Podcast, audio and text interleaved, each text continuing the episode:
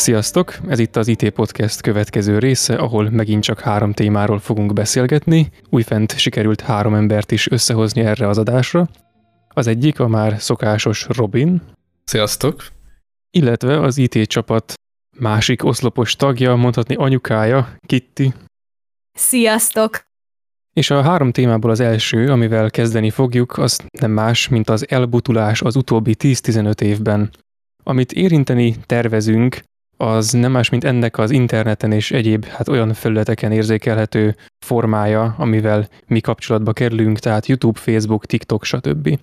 A magam részéről nagyjából olyasmiket tudok gondolni ezzel kapcsolatban, hogy hát az elbutulást azt érzékeljük, azt látjuk, legalábbis úgy valamennyire, hogy ennek mi lehet az oka, hogy esetleg ne lenne már szükség a tudásra, vagy hogy az emberek hirtelen kevésbé akarnának dolgokról tudni, vagy éppen más affinitásuk van a tudás megszerzésére, vagy esetleg másféle tudásra vágynak, mint amit mondjuk, hogy mi még a tudásnak nevezünk, mint olyannak, vagy esetleg ez megint csak az az általános kérdés lenne, hogy akkor most lexikális tudás, vagy gyakorlati tudás, és akkor kicsit vissza is lehet kacsintani az évszám meghízéshez az előző adásban. Ezt mind talán érinteni tervezzük. Én ha le akarnám tenni valahova a voksomat, vagy ha választani akarnék az most felsoroltak közül, az okok közül egy olyat, ami talán szerintem egy elég erős ok, de semmiképpen nem egyedüli, vagy másokat kizáró ok, akkor az az, hogy a tudásnak a természete megváltozott, ami talán a technikai fejlődésnek köszönhető, hogy nincs szükség annyi mennyiségű, illetve olyan mértékben minőségű tudásra, mint volt szükség valamikor, és akkor ez megint egy olyan kérdés, hogy mit is gondolunk minőségnek, mert a tudás egész természetének megváltozásából, ami nem biztos, hogy már már végbe ment, sőt szerintem még egyáltalán nem ment végbe teljes mértékben, vagy olyan mértékben, amire esetleg kilátás lehet, az a megváltozás, az esetleg a tudásnak ezt a, ezt a típusát is felülírta, ami nem feltétlenül lexikális tudás, de lényeg, hogy valami olyan tudás, ami kapcsolódik a, a nem is tudom, a valamilyen képpel élve a, a könyvtárakhoz, meg a, meg a magoláshoz, meg az ilyesmihez, és ami nem is nevezhető teljes mértékben gyakorlatias tudásnak, tehát valami ilyen átmeneti, ilyen hibrid tudás, ami nagyon nagy mértékben támaszkodik az embert manapság kiszolgáló technikai apparátusra, de mégis valami, valami gyakorlatias jellege van. És igazából, ahogy ez a, a YouTube-on, Facebookon vagy bárhol megjelenik, ennek én két vonzatát látom. Az egyik az, hogy az emberek elfelejtettek tudni összetett mondatokban beszélni, ez személyes zé problémám. A másik pedig, hogy megjelentek az ilyen IT-hez hasonló ismeretterjesztő csatornák, gondolom, hogy ezt most kisebbségnek kellene neveznem, de igazából gőzöm sincs, mert kb. csak ilyeneket nézek, úgyhogy nincs rendes rálátásom.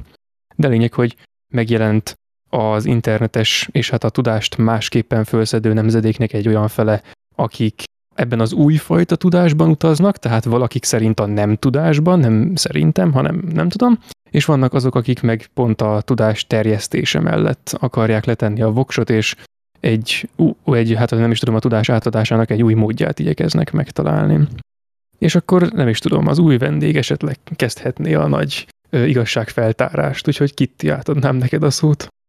Hát köszönöm. Én sokkal egyértelműbben állnék neki ennek az egész dolognak, mert körbejártat, hogy ugye a lexikális tudás, de nem feltétlenül a lexikális tudás, hanem ez a könyvtáras, hagyományos, a háttérbe szorult, és új, ö, újfajta tudásra van szükség. Ez teljesen egyértelmű, hogy a lexikális tudás ö, háttérbe szorult, és ö, és sokkal hasznosabb az a, az a fajta tudás, ami olyan körültekintőbb, nem feltétlenül memóriára hagyatkozik, vagy száraz adatokra, évszámokra, hanem, hanem arra, hogy, hogy az ember körbe tudja járni azt igazán, ami érdekli, vagy, vagy ami fontos, vagy, vagy amiben benne élünk, és, és erre le tud pihenni, és rá tud koncentrálni arra, hogy a nagyon sok inger mellett ő neki legyen egy, egy saját véleménye, anélkül, hogy, hogy mások befolyásolnák. És nagyon nehéz ez a dolog, mert a tévétől elkezdve, akár a YouTube-on is, akik úgy befogadóak, hogy isznak minden szót abból, amit olvasnak vagy néznek, nekik sokkal nehezebb dolguk van, mert sokkal könnyebben befolyásolhatóak, és nehezebben és találják meg magukat úgymond a világban. Úgyhogy szerintem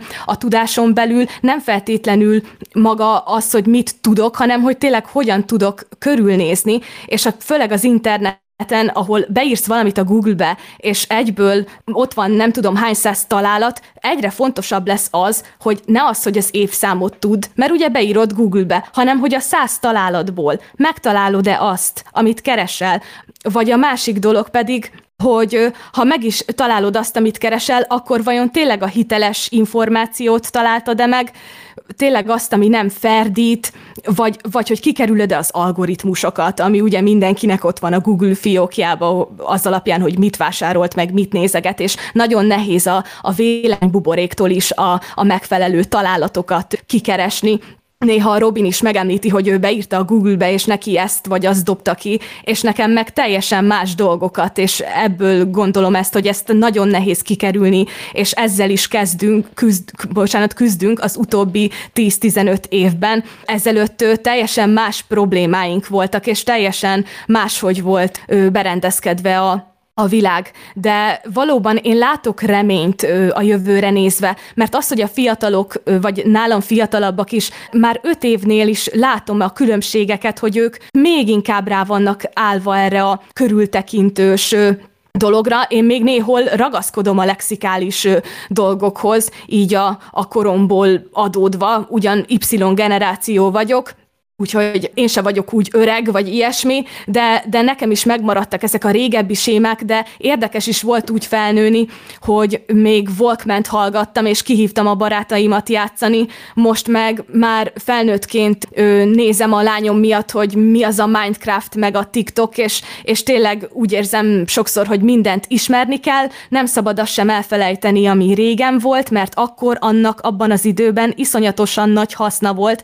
de a mai világban tény és való, hogy másfajta tudásra van szükség. Az összetett mondatoknak a a hanyagolása, amit említettél, Gergő, az engem is nagyon zavar. Tehát, hogy az, amikor az ilyenekben nyilvánul meg, az, azt, azt én se szeretem. De amikor valaki ö, tényleg úgy használja a Google-t, mint a levegőt, azzal kapcsolatban mondjuk nem nagyon tudok kritikát mondani, mert, mert én is hozzászoktam, meg én is használok egy csomó olyan dolgot, amit 10-15 éve nem használtam, de úgy érzem, hogy a, a TikTokot is használom. És nagyon szétszettek érte a barátaim, ö, nem mindegyik barátom, van barátnőm, aki használja, van, akik meg szétszettek érte, de én azzal is úgy vagyok, hogy igazából nem feltétlenül a platform az, ami esetleg negatív vagy rossz, hanem kicsit minden eszközre, meg minden technikai vívmányra, meg minden alkalmazásra úgy tekintek, mint amit tegnap is pont említettem, beszélgettünk kicsit Gergő, Minecraft, meg Lego, hogy olyan, olyan néha az egész élet, mint a Minecraft, meg a Lego, hogy,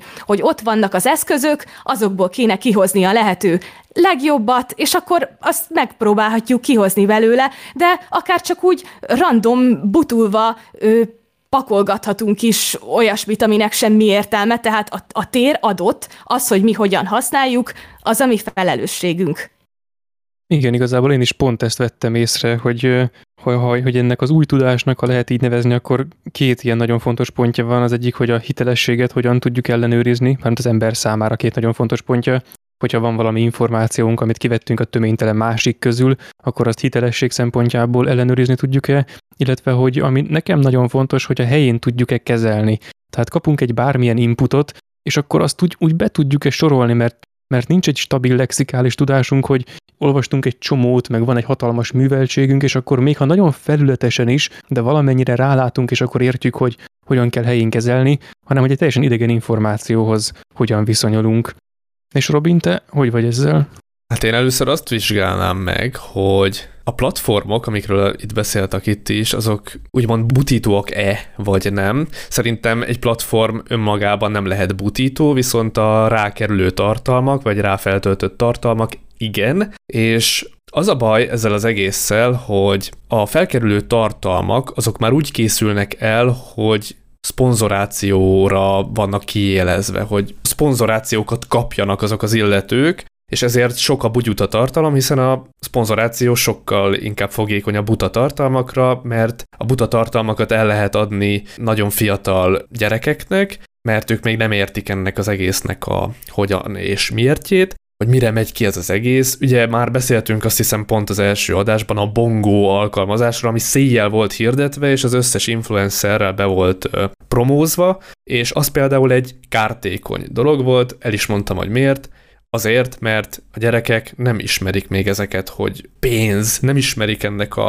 a fogalmát, hogy mi az, hogy, hogy neked van pénzed, és hogy azt mennyi idő megkeresni, stb. És ugye ezek a szolgáltatások például pénzbe kerülnek, és elég súlyos telefonszámlákat lehet vele csinálni, és például a mi családunkban is, meg a volt kollégáimnak a családjában is a kislány, meg a kisfiú elég sok pénzt elköltött erre, úgyhogy volt telefonja, és ugye SMS-eket, emeldíjas SMS-eket küldözgetett. És például ezek a influencerek, ezek nagyban hozzájárulnak az ilyen elbutulásokhoz, meg ahogy szintén az első adásban beszéltük, hogy vannak olyan csatornák, amelyek úgy tűnnek, például YouTube-on, hogy ö, oktatni akarnak, de valójában nem oktatnak, hanem hamis információkat adnak át, ezáltal butítva a gyerekeket. Ugyanilyenek például a mai uh, slágerek vagy popszámok a YouTube-on, amik a felkapottak között vannak, hogy csak elég elolvasni a szövegét, és már 50-nel csökkent az iq a zene, itt tehát maga az alapzene, vagy az instrumentál itt nem is lényeg, hanem a benne szereplők, meg az üzenetük, amit át akarnak adni, ami egyébként nincsen, vagy ha van is, akkor szerintem erkölcsileg megkérdőjelezhető. Tehát az internetnek van egy ilyen hátulütője, hogy igen, rengeteg buta tartalom felkerül, ami butít, de az a baj, hogy a cégek erre mennek rá, hogy butítsák az embereket. Azért, mert ebbe van a pénz, nem azért, mert ők direktben butítani akarnak, hanem mert az ostoba bugyuta tartalomban van a pénz, mert az a legtöbb ember számára befogadható. Most nyilván számunkra, meg akik hallgatnak minket, azoknak nem befogadható, de nem is ők a célközönség. Igen, az egyébként nekem is eléggé gyanús, amit a másik adásban is beszélgettünk, hogy itt a, a könnyű befogadhatóságon fordul meg a dolog. Én úgy kicsit úgy vagyok ezzel, hogy mondtad, hogy önmagában a platform az, az talán nem lehet ö, butító így magában, hanem a tartalmai révén, meg ez olyan, hogy utána, hogyha a platform az úgy alakítja, hogy azokat a tartalmakat tolja az előtérbe, azokat támogatja, amik könnyen befogadhatóak, meg amik jól eladhatóak, meg amik közben az embernek nem jár az agya, meg, meg ilyesmi, vagy az agya is úgy jár, hogy abból inger legyen, tehát amikben összességében mondjuk ilyen általánosan, tehát amikor ez az inger dolog, ez olyan, hogy az nagyon könnyű, nagyon-nagyon semmilyen, nagyon sok megtekintést hoz, sok emberhez elér, és ott ki is fejti a, a valamilyen hatását.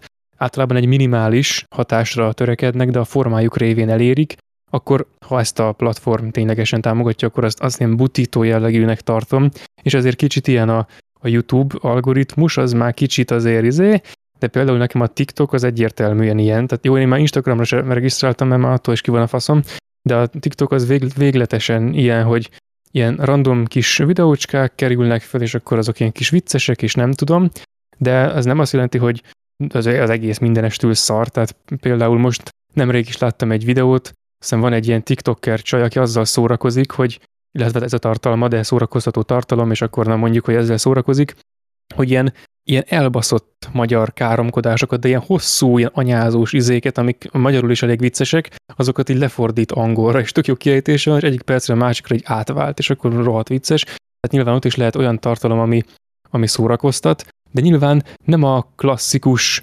könyvtáras élmény, hogyha mondjuk most az előbbi példából nem lehet jól átjönni, akkor mondom azt, hogy nyilván lehetne úgy is edukálni az ilyen platformokon, hogy erre a formára hozzuk az anyagot, csak ez akkor visszamegy egy másik kérdéshez, amiről talán már szintén volt valamikor szó, hogy nem kell mindig játszani. Szerintem ez egy ö, tévedés, hogy, hogy amikor el akarjuk érni, hogy valaki valamit ö, szeressen, vagy valami után érdeklődjön, akkor azt ilyen játékos formában kell tálalni. Mert például pont az ilyen dolgoknak, amikhez ilyen intellektuális szemlélet szükséges, mint mondjuk a tudás, annál nem feltétlen veszi ki magát jól, hogy ilyen, ilyen könnyű, ilyen kis játékos, ilyen kis vicceskedő, tehát alapból mondjuk az ilyen platformoknál van egy inkompatibilitás a dolognak egy olyan módja között, amihez a könyvtárkép társul, meg egy olyan módja között, amihez meg ezek a ö, nagyon könnyű a top 10-es videók, meg a, meg a szponzorációs videók képe társul.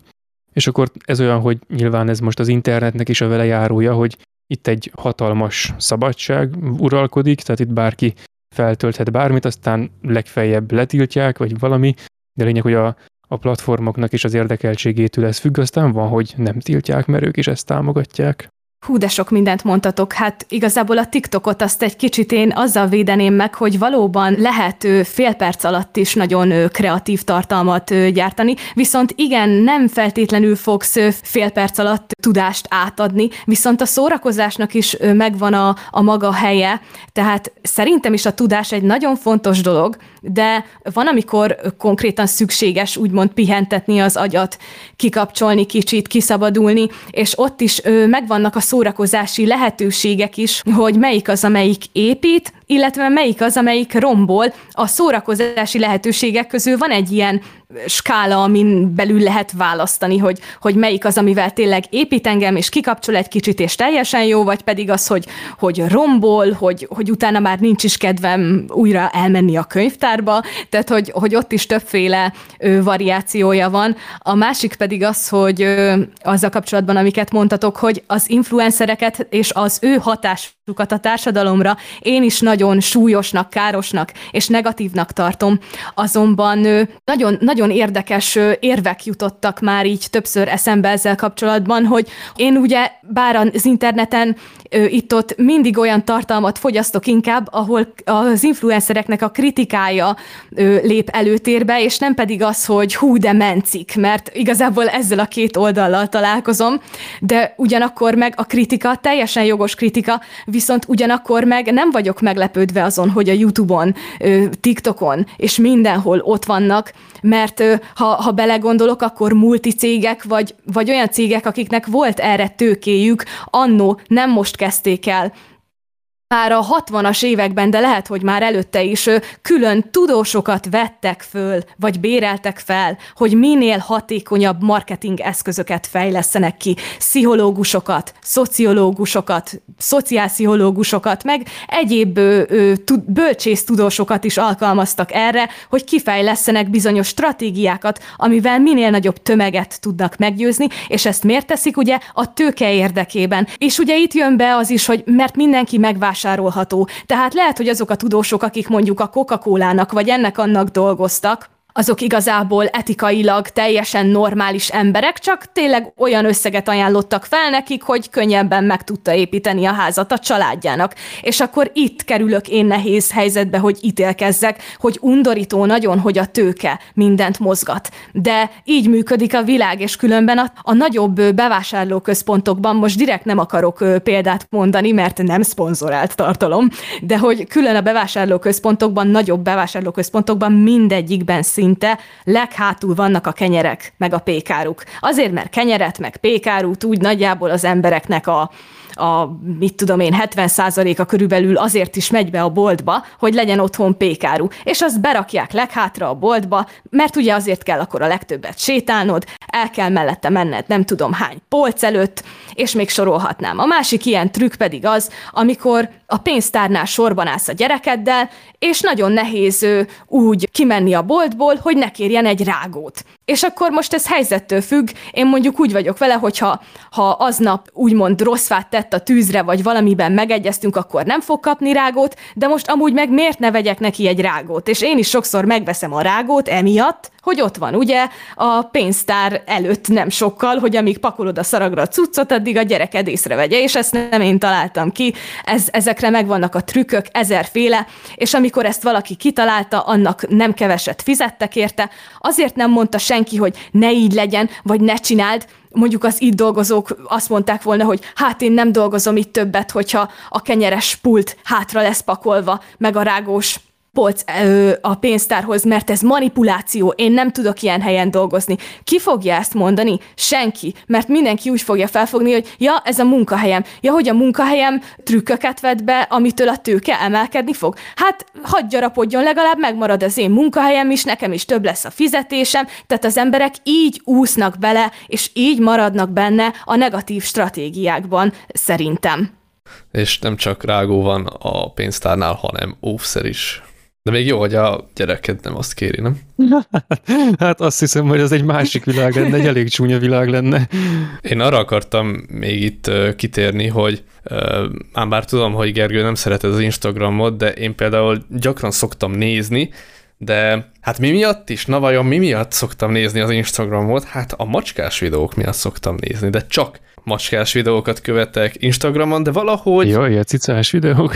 mégis olyan idegesítő, tudod, amikor görgetek le, csak tényleg macskás dolgokra vagyok feliratkozva, és így, jó, macska, macska, fel akar ugrani a macska, a polcra de nem sikerül, még mit tudom én, és akkor egyszer csak egy ilyen 14 év körüli csaj, ilyen fura szexuális pózban, kinn a picsája, és ö, szivogat valami cigit. És ez egy hirdetés, és akkor így, mi a fasz? Ezt tudod milyen? Ez olyan, mint amikor a mint a Harcosok klubjában, amikor a Brad Pitt karaktere, amikor izé volt mozigépész, és azzal szórakozott, hogy a mozifilmekbe, amit a kisgyerekek is néznek, ilyen, ilyen frame, nem tudom, másodpercenként egy frémet bevágott egy pornófilmből.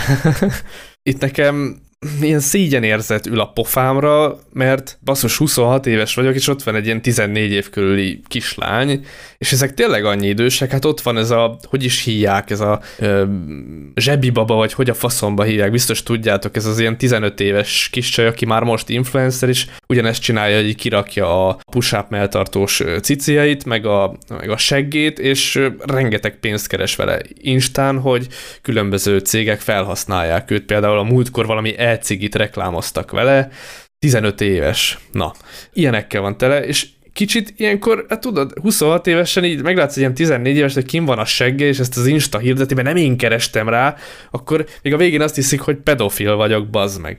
Hát mi a fasz, tudod, én nem is kerestem rá soha ilyenekre, és ott van az arcomba, és akkor utána meg egy férfiba van ez ugyanez, hogy, hogy ott van egy majdnem, hogy mesztelen férfi, érted? Mit, mit érdekel engem? És uh, most lehetne röhögni, hogy haha, algoritmus alapján van, és most kibújt a szög a zsákból, szóval én igazából homoszexuális vagyok, vagy mit tudom, de nem. Tehát itt uh, olyan dolgokat is kidobnak, például visreklámok szoktak a pofámba jönni, és akkor ilyen SS tisztes alsónadrág. És így mi van? Azt én is kaptam már. meg, meg ilyenek, meg vehetsz SS sapkát. Ezt, ezt tudjátok miért van? Ez azért van, mert ugye mit csinálunk, mi, mit keresgetünk a Google-be, és nekem is voltak ilyenek, és így agyfasz. De amúgy nem feltétlen, mert én már olyasmit kaptam, hogy te jó ég, ha nő lennék, akkor se venném fel. Tehát nem csak ez tisztes alsógatja, hanem minden, amit el lehet képzelni. Ezek a visreklámok, na azok kurva agyatlanak. Tehát az az tényleg nincs semmi, semmi lényeges. De múltkor kaptam egy olyat, hogy egy alsógatja, és ki van vágva a faroknál a rész. Bassz meg. Na és ilyenekkel van tele, de a Facebook is, szóval a Messengeren is kapom az ilyen ö, dolgokat, a férfi tangától kezdve minden, de engem ezek nem érdekelnek, szóval nem tartozik az érdeklődési körömbe, ami viszont oda tartozik, olyat soha a büdös életben nem fognak reklámozni ezek a cégek. Azért kapok én ilyeneket, mert engem egyik se érdekel, és nem tudnak nekem mit beajánlani, akkor így beajánlják azt, amit így az átlagnak szoktak, és akkor jó van az úgy. Igen, de ez, ez meg azért van, mert a, mert a platformon el, eluralkodott az a, az az elbutulás, amiről mi beszélünk nagyjából. Tehát a, mert az ilyen tartalom az nem tudom, azt így lehet csak úgy bedobni, hogy akkor ezt most nézd meg, mert rövid, meg mert könnyű.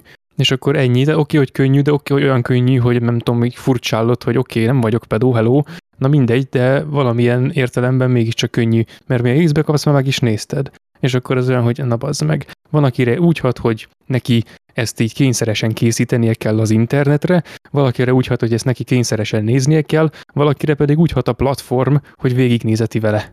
Mm, én vagyok az utolsó, valószínűleg. De hogyha legalább macskás dolgokat ajánlana be, még megnézném. De, de olyat nem ajánl be. Nem igaz, hogy nem dob cicás videót, kurva életben. Nem, olyat nem. Olyan volt már, hogy az Instagramon macska kaját reklámoztak, és bedobta nekem, úgyhogy nincs macskám. De legalább macska volt, és akkor így örültem neki. De egyébként az az érdekes, hogy valóban vissza akarok térni egy kicsit a YouTube-hoz, mert arról is beszéltél, ott az algoritmusról, hogy hát ott is vannak bajok, igen, mert ott is úgy van megcsinálva az algoritmus, hogy a minél bugyutább tartalmak legyenek előnyben, hiszen azokra kattintanak rá a legtöbbször a különböző hatásvadász videókra, illetve a különböző celebeknek a videóira, például videóklipjeire, hogyha zenész, zenész celebről van szó, És akkor végig ezek vannak kint. Olyan embereknek a videói vannak kint, akik nem érdemelnék meg, hogy a felkapottak közt legyenek, mert maximum a tévében tudom őket elképzelni, hogy ott vannak reklámozva. De a YouTube-on ne legyen már a tévé reklámozva, de az a helyzet, hogy a tévé szereplők vannak YouTube-on is reklámozva, és rohadtul nehéz bekerülni a felkapottak közé. Én nekem egy kedvenc videós van, vagy kedvenc, hát az egyik kedvenc videósom van, aki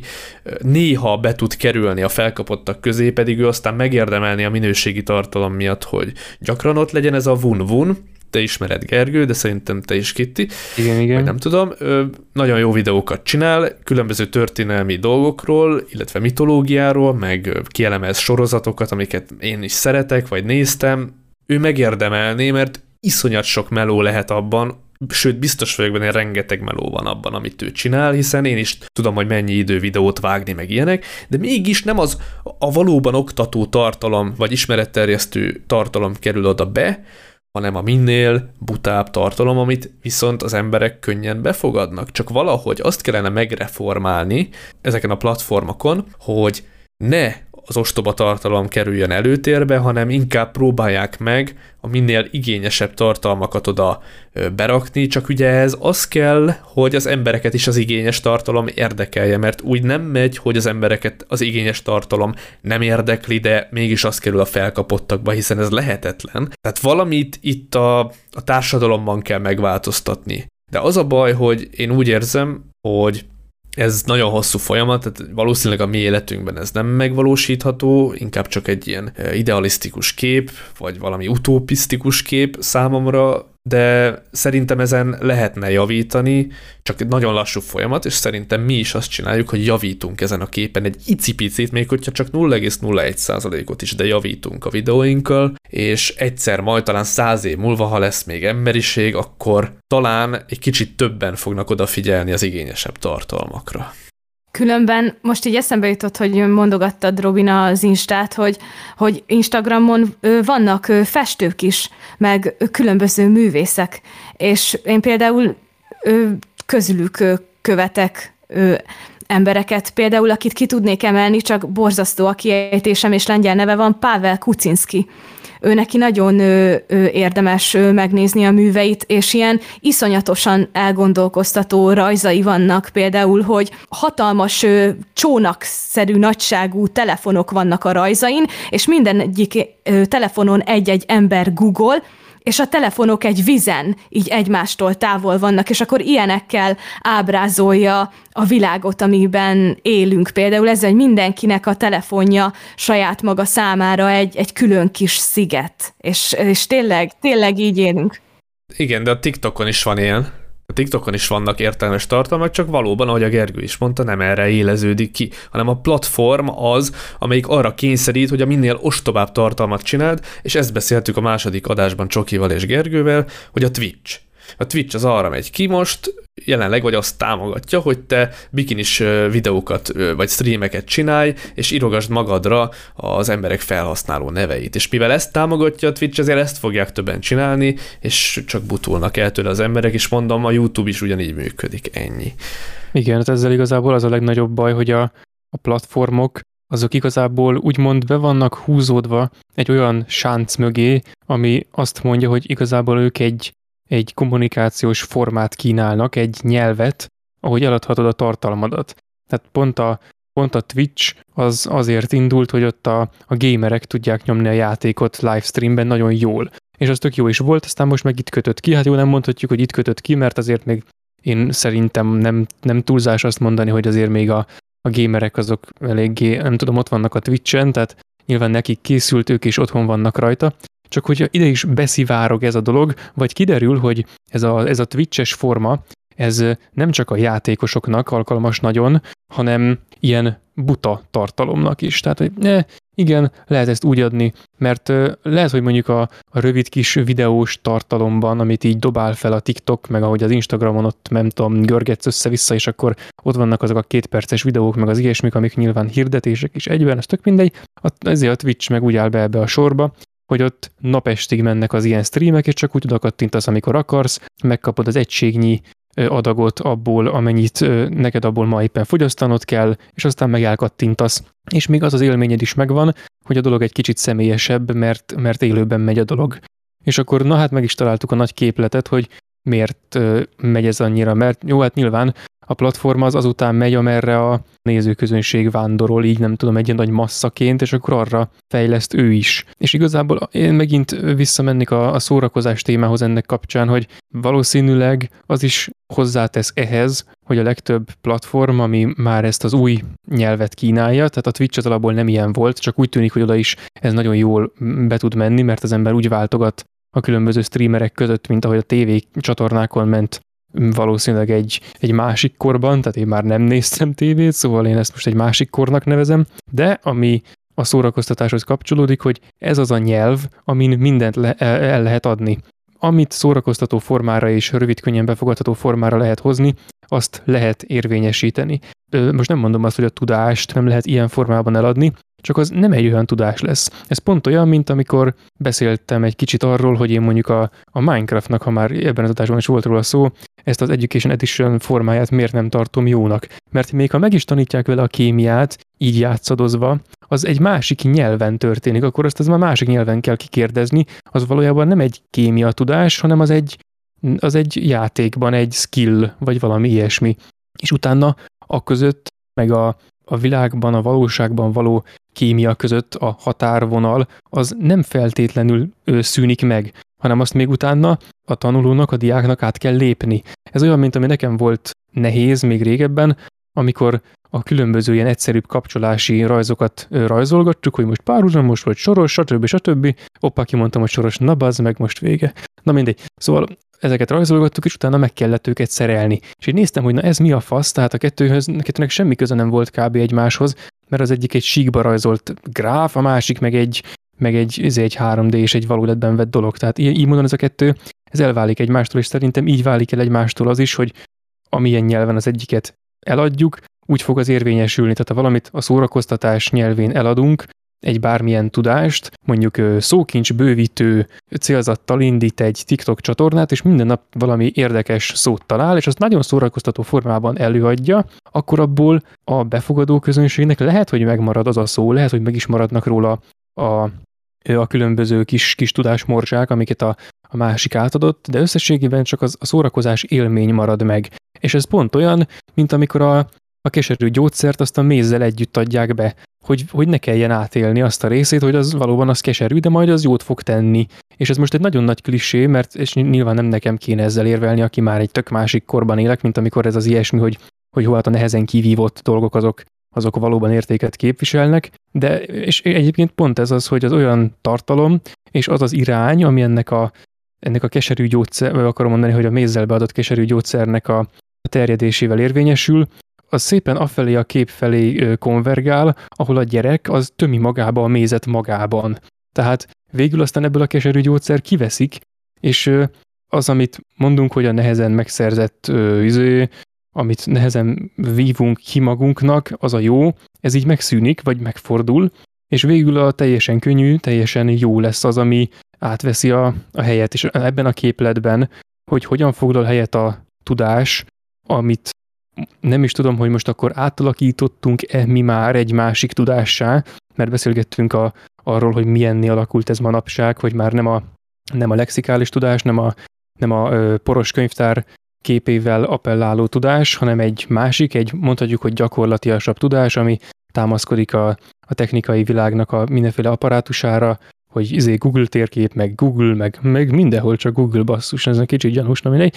Tehát ami erre appellál, az valószínűleg ez már sokkal jobban eltájékozódik ebben a világban, de hogy milyen is ez, tehát végül is eh, most mondanám, hogy, hogy ez már egy szép új világ, de azért annyira még nem, mert eh, igazából nem tudom, hogy ez lesz-e az a gyógyszer, tehát hogy, hogy áttörje végül a, a mindennek a gátját ez a végletes könnyűvé konvertálása a világ összes faktorának, és elfoglalja-e azt a helyet, amit mondjuk a, izé a Huxley-nak a Szép Új Világ könyvében foglalt el a szóma, az utolsó kis gyógyszer, amivel az emberekben a hatalmas, konstans, unalmas, de ö, számunkra nagyon jónak tűnő világban az utolsó ellenérzést is elnyomja. Elfelejtettem az elejét, Gergő. Kérlek, kezd előről. Jó, tehát a szórakoztatás az úgy volt. Amúgy azt akartam még, még elmondani gyorsan, és a Kittit kérdezem, hogy szerinted is úgy van-e, hogy attól függetlenül, hogy itt van az internet, és hát a butulási faktor is megnövekedett, attól függetlenül a fiatalok valamiért sokkal okosabbak is általában, mármint hozzánk képest, amikor még ugye nem volt internet, és a mi fiatal korunkhoz képest. Mert én úgy érzem, hogy én 14 évesen mondjuk nem tudtam annyit, dolgokról, például a politikáról, vagy közügyekről, stb., mint egy mostani 14 éves, aki már az interneten tájékozódik, és nap mint nap szembesül ezekkel a dolgokkal. Nekem fingom nem volt ezekről, 14 évesen Bionicle-öztem, bicikliztem, meg fociztam, meg Playstation-öztem néha, és így nagyjából ennyiből kimerült a délutánom, most meg fölmennek az internetre suli után a gyerekek, és tájékozódnak. Csak ugye itt az a baj, hogy nem tudják kiszűrni, hogy az a tájékoztatás az most igaz-e vagy hamis, hanem így minden magukba szívnak, és látszik, hogy sokkal nagyobb a lexikális tudásuk, mint az én koromban lévő 14 éveseknek, de megvan annak is a veszélye, hogy sokkal több hamis információt is magukba szívnak, és talán itt be is lehetne akár hívni a konteókat, de ezt most nem fogom megtenni, de a konteókból is, amióta van az internet, mármint amióta népszerű így a 2000-es évek közepe óta, azóta sokkal több konteó van, sokkal több hülyeség terjed, sokkal több álhír terjed, mint régen, mert nincs kontrollálva, nincs ellenőrizve, és nincsen megtiltva sem. És az a kérdésem, Kitti, hogy Szerinted is így van-e, hogy én gondolom, így a gyerekekkel kapcsolatban ezt az egészet, hiszen neked van egy lányod, és hát talán ö, tudsz némi tapasztalatot ezzel kapcsolatban. Hát én rengetegszer kerülök abba a helyzetbe, hogy jobban féltem a szüleimet az internettől, mint a gyerekemet, meg hát, hogyha élnének még, akkor a nagyszüleimet pedig különösen félteném, és ez generációs különbségekből adódik, és itt a generációs különbségeknél egyáltalán nem arra gondolok, hogy most bármelyik generációt fölé vagy alá helyezném a másiknak, mert erről szó sincs, de tényleg vannak, vannak olyan különbségek, amiket amiket kívülről látni és értékelni nagyon fontos ahhoz, hogy, hogy ezek az aláfölé rendeltségi viszonyok, meg fölényeskedés az, az a kor alapján tud letisztulni, hogyha látjuk ezeket a különbségeket, és a helyén kezeljük őket, és a gyerekekre, az, az a nálam fiatalabb generációra én azért vagyok büszke, mert valóban gyorsabban és jobban tájékozódnak, és az internet által mondtad, hogy nagyobb a lexikális tudásuk, ő, tényleg nagyobb, viszont ő, abban, ami igazán érdekli őket. És akkor itt jön ugye az internetnek a másik ő, veszélye, ami ugye meg az idősebb generációra lesz még veszélyesebb, a véleménybuborékok. És azért azért a tinédzserek már úgy egészen képbe vannak ezekkel a fogalmakkal, hogy, hogy algoritmusok, meg, meg hogy, hogy amikor engedélyt adsz a telefonodon a mikrofonra és a kamerára, akkor tényleg engedélyt adsz vele, és igazából marketing célokra használják ezt az alkalmazások, de használják. És azért én azt vettem észre, hogy a legtöbb fiatalabb ismerősöm tökéletesen tisztában van ezekkel a dolgokkal, még, még az idősebb generáció el sem akarja ezt hinni vagy fogadni, annyira elkép elképesztő ez nekik, hogy lehallgathatják őket, vagy, vagy el sem tudják képzelni, hogy, hogy mire, mire használnák ezt azon kívül, hogy konkrétan ki akarják nyomozni, hogy hol laknak, holott ugye nem arról van szó, hogy mindenkit személyesen nyomozgatnak, hanem mindenkinek az érdeklődése, meg a tartózkodási helye, meg a mit tudom én, mik alapján is ő, ő, itt ő, be vannak dobálva a reklámok, szóval ez amúgy szerintem is nagyon durva. Én, én bevallom őszintén, hogy a generációs dologban én úgy érzem, hogy két világ között rekedtem. Lehet, hogy ez azért is van, mert most vagyok a 20-as éveimben, a 20-as éveim vége felé, és akkor akik így tizenévesek, azok, azok úgymond úristen, nemrég még én is annyi voltam, de most már nem annyi vagyok, húha. A, az idősebbek meg ugye idősebbek, és, és az ember sokszor mindenki reménykedik abban, hogy minél később öregszik meg. De lényeg a lényeg, az idősebb generációra is amúgy felnézek, mert ők még tényleg máshogy tekintettek a világra. És ők érdemes... még a könyvtárba. Hát ne, nem is feltétlenül, de, de amikor, amikor apám mesélte, hogy az milyen menő volt, amikor a, mit tudom én, a Kovácséknak színes tévéjük lett, és átmentek a szomszédok, és akkor együtt nézték, és hogy annyira más közeg, környezet, hozzáállás így az akkori technikai, tehát olyan gyorsan fejlődött a technika, hogy, hogy a nálunk 10-20 évvel idősebbek sokszor és minél följebb megyek, annál inkább rácsodálkoznak, hogy mi történt, de nagyon sokan vannak, akikre ez meg nem igaz, amit elmondtam, pedig 40-50 évesek, és ő, ő követik a fonalat, teljesen átáll az agyuk, szóval kivételek mindig vannak, tehát nem is akarok itt most ő, beskatujázni senkit, de azért van, megvannak ezek a ilyen sémák alapján történő különbségek, és itt, itt ezek a különbségek, és valóban én is büszke vagyok a fiatalokra, de van, amiben meg az idősebbekre, és én meg úgy érzem, hogy a kis Walkmanemmel, meg a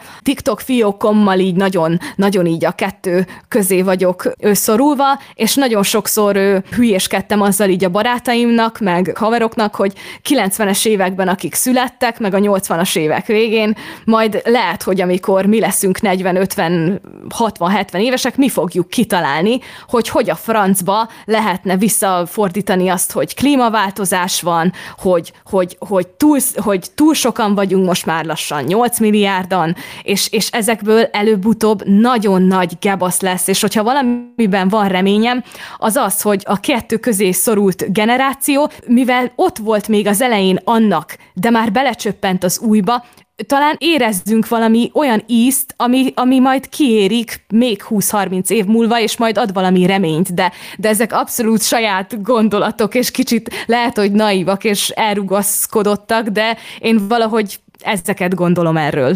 Ö, és hogyha már itt tartunk, akkor rátérhetünk a második témára, ami a társadalmi elidegenedés, vagy elidegenülés, és igazából Kitty fel is vezetted, mert valahogy erre akartam kitérni, hogy a régebben az emberek gyakrabban összejöttek. Például, hogyha vett a szomszéd színes tévét, akkor áthívta a szomszédokat, és akkor átmentek együtt nézni. Ma már ilyen nincsen, de még hasonló sem. De olyan sincsen, hogy átugrik a haverod, és bekopog, hogy lejössz-e. Nincs ilyen. Még az én gyerekkoromban volt ilyen, de az én testvéreimnek már nem volt nagyon ilyen, maximum kisebb korukban, általános iskolás korukban, de manapság nem hiszem, hogy van ilyen, hogy na, átugrok a haveromhoz és bekopogok, hanem ráírok Messengeren, vagy Discordon, vagy a tököm tudja, hogy át tudok-e menni valamikor, és akkor időpontot egyeztetünk, hogy mikor. Tehát most már így működik. És azt veszem észre, hogy a az internet az oka ennek, mármint a társadalmi elidegenedésnek a 21. században, hiszen mindenki az interneten megtalálja a barátait, a családját, és ezáltal nem tartjuk velük a kapcsolatot helyben, hanem így online, és akkor el van intézve. És ezt magamon is látom, tehát én nem vagyok álszent, velem is ez van, hogy én a saját szüleimet is két havonta látogatom meg, pedig egy utcával arrébb laknak. És azért, mert felhívjuk egymást telefonon, vagy beszélgetünk messengeren, vagy mit tudom én. És ez egy rohadt nagy probléma, aminek én is áldozata vagyok, mert ebbe szocializálódtam bele, hiszen amikor az internet népszerűvé kezdett válni a 2000-es évek közepén, akkor én már ilyen 11-12 éves voltam, és akkor már interneteztem. Tehát mondhatjuk, hogy 12, max 14 éves koromig még ugyanolyan gyerek voltam, mint mondjuk a szüleim vagy a nagyszüleink, de onnantól kezdve viszont elkezdtem beleszocializálódni az internetes világba, és azt vettem észre, hogy én is áldozata lettem. Hát ez egy nagyon érdekes téma különben, mert nagyon komplex is mert maga a társadalmi elidegenülés, a maga a fogalom az, az ugye már több száz éves. És mégis most itt 2021-ben is érintetnek érezzük magunkat, de az se véletlen, hogy már több száz éves a fogalom, és maga az egész fogalom is onnan indul ki, hogy annyira eltértünk az ős közösségeknek az életmódjától, hogy az valami elképesztő, és, és ugye erről is lehetne órákig beszélni, hogy az ős közösségek éltek-e jól, vagy, vagy az volt-e a beteg, ami akkor volt, És ö, itt ugye Marx a tőkére vezette vissza a társadalmi elidegenedést, ugyanakkor én meg azt mondom, hogy az embernek mind a kettő dolog nagyon fontos volt.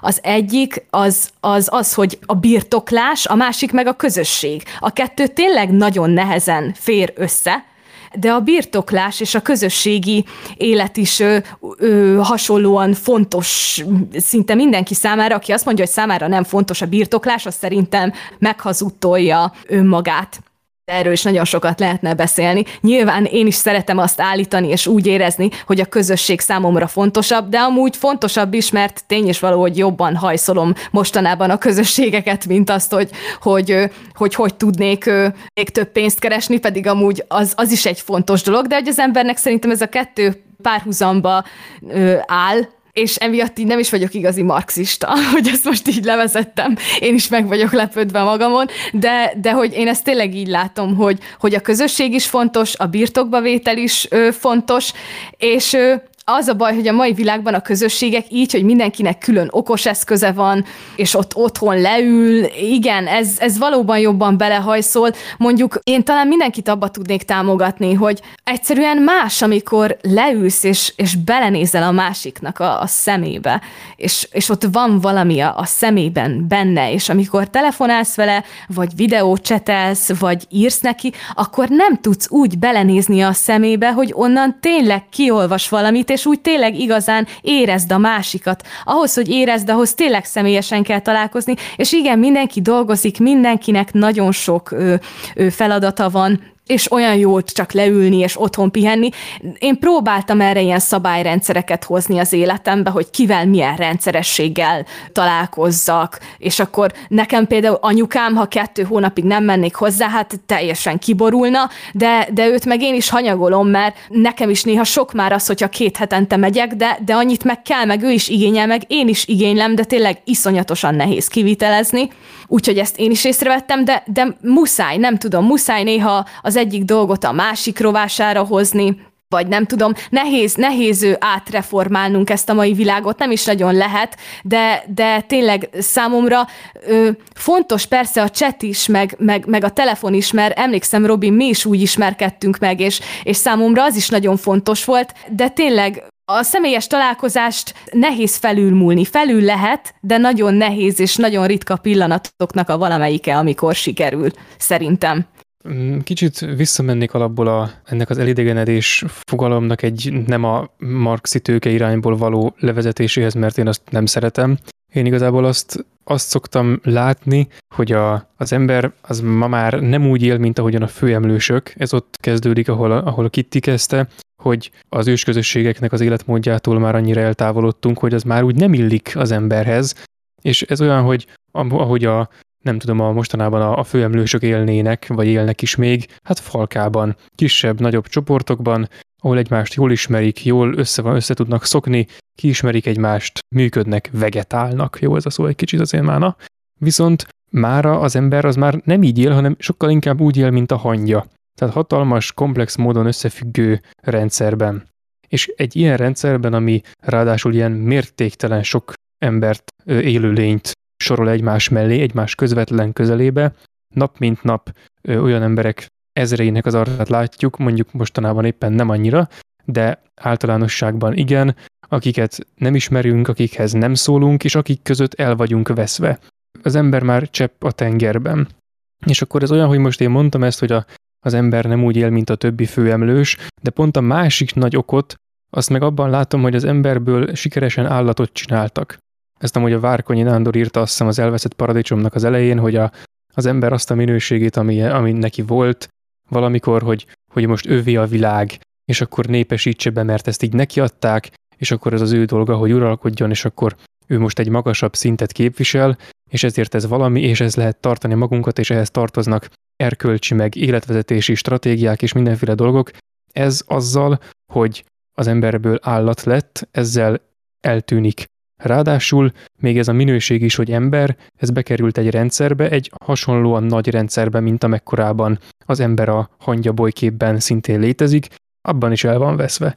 És igazából ez olyan, hogy a sok-sok személytelen interakcióban az ember már nagyon vágyik a személyes interakcióra. Nekem ez ilyen általános élményem, hogy a, izé az ideológiák tárházas Discordon volt egy időszak, amikor olyan aktív voltam a, a mi izé, közös művész csetes szobánkban, mert, és ut- utólag vettem észre magamon, hogy hát igen, mert, mert függővé tett a közvetlen emberi interakció, amikor csak úgy lehet beszélgetni valakikkel, akik élő emberek, nyilván rátett egy lapáttal a, a Covid időszak, de lényeg, hogy nem az arctalan idegen tömeg és annak a hatalmas mennyisége, ami így nem tudom, hogy hullámzik, mint a tenger, hanem egy, hanem tényleg élő lélegző valakik, akikkel tök jól el lehet társalogni. És ez egy kis közösségben tud megvalósulni, hogyha ezer millióan ott vannak, akkor megint csak az van, hogy áramlik az élmény, nincs egy semmi konkrétum, az ember megint csak el van veszve.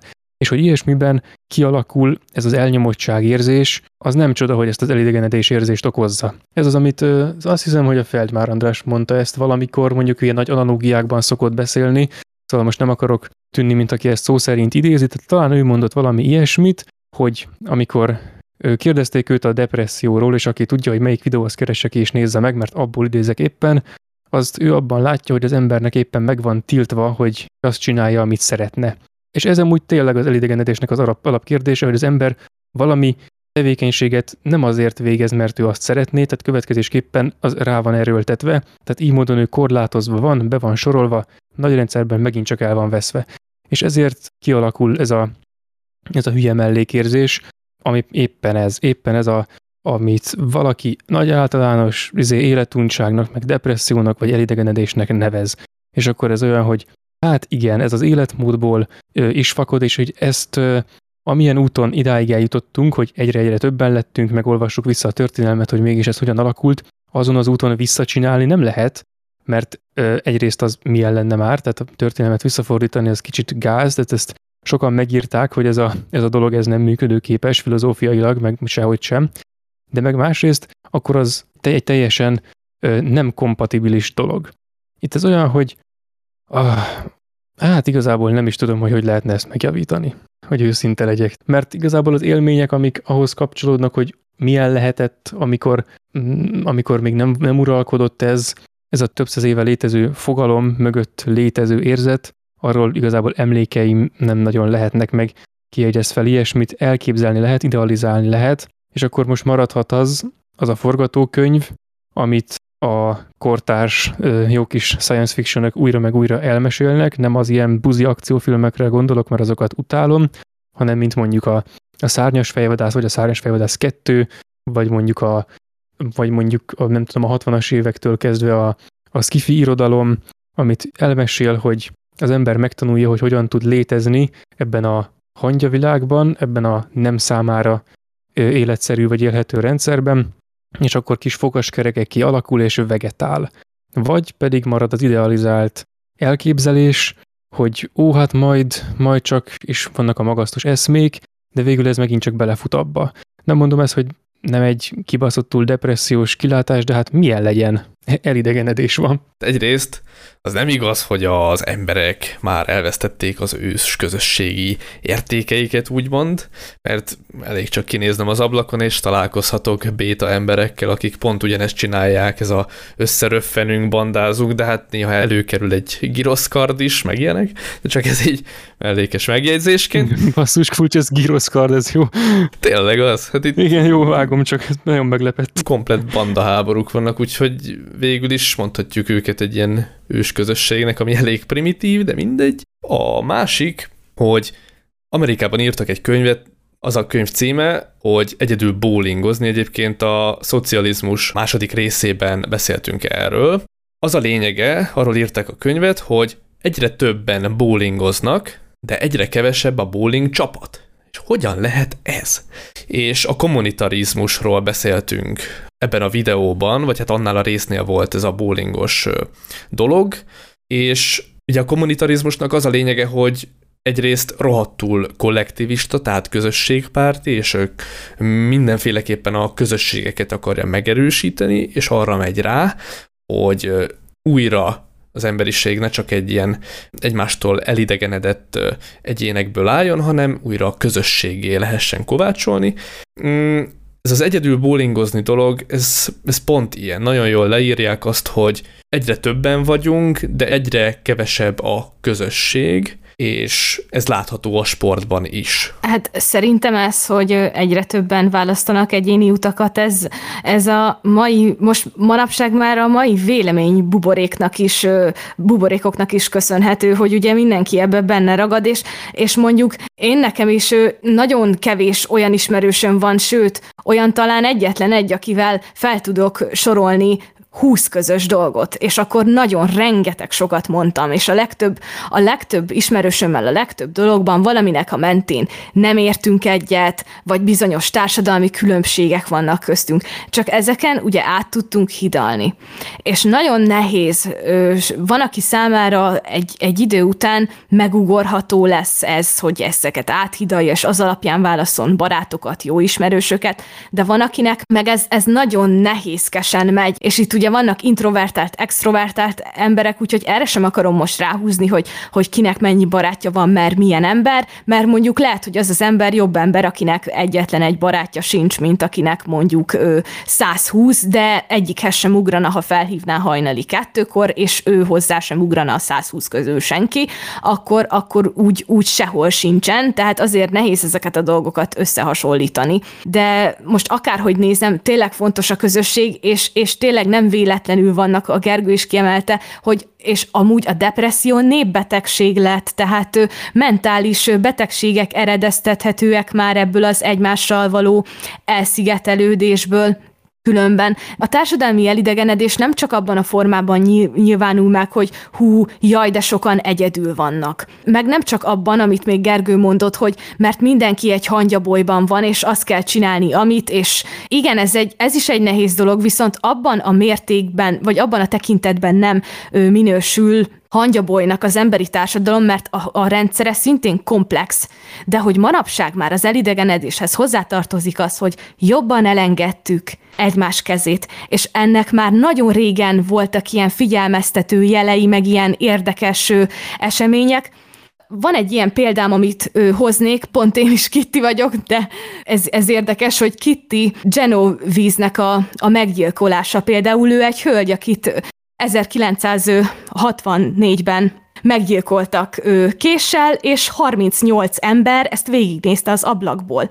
De úgy, hogy egyszer a, a kapu előtt támadták meg, és a kaputól még kettő saroknyit el tudott futni, és végül ott végzett vele a támadója, és 38 ember végignézte az ablakból, és senki sem ö, értesítette a hatóságokat, és senki nem csinált semmit. És megtörtént, és ö, szociálpszichológusok rugóztak ezen az eseten évtizedekig, szerintem nem véletlenül, a hideg is kiráz tőle, és ez azért van, mert mindenkiben, aki ott ült, az, ott, ott állt az ablak mögött, mind, mindegyikükben az a gondolat mozgott, hogy majd a másik, aki ott szembe kinéz az ablakon, majd ő kihívja a mentőt, meg a rendőrséget, és voltam szemtanúja is ennek, hogy valaki rosszul lett, és nekem kellett kihívnom a mentőt, mert senki más nem tette meg, pedig ott állt tíz ember. És szerintem ezzel van a probléma, hogy miért tanuljuk meg azt talán a szüleink, amikor azt mondják nekünk, hogy ne folyj bele a másiknak a dolgába, mert ez valamilyen szinten bizonyos helyzetekben jogos,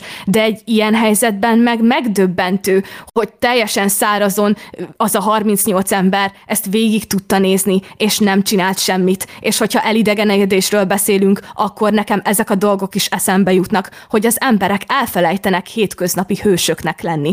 Pedig a hétköznapi hős az ugye nem az, hogy Superman, vagy különböző karakter, meg szuper képesség, hanem csak annyi, hogy mentőt hívni, amikor, amikor arról szól a helyzet, és nagyon durva, hogy, hogy sokan még, még erre sem képesek, mert, mert leblokkolnak, és erről valahol nem ők tehetnek, de hát akkor is elképesztő, hogy tulajdonképpen bármelyikünk meghalhatna, vagy összeeshetne úgy, hogy ott sétál mellette több száz ember, és nem vennének észre semmit, maximum talán egy, aki akadna, hogyha szerencsénk lenne, és szerintem ez is nagyon durva.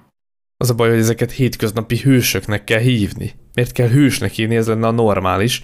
Odáig fajult a helyzet, hogy hősnek kell nevezni ezeket az embereket. én is voltam most egyébként így, hogy bementem az OTP-be, mert valami miatt, és akkor ott volt egy ilyen félig meddig lebénult ember, akivel ott volt a felesége, vagy nem tudom, ilyen egyidősek lehettek, ilyen 50 körüliek voltak, és hát tudod, úgy ment, hogy hogy látszott rajta, hogy béna szegény, és, és nagyon nehezen tudott lépni, meg minden, és kint, amikor kiment, akkor hát összerogyott, mert hát nem bírta már el magát, nem is tudom, hogy hogy a pöcsönbe tudnak az ilyen emberek hazasétálni, meg ilyenek, mert ez valami nagyon durva lehetett, 20 percig ben voltam az OTP-be, és addig csak 20 méter tudtak megtenni, tehát úgy.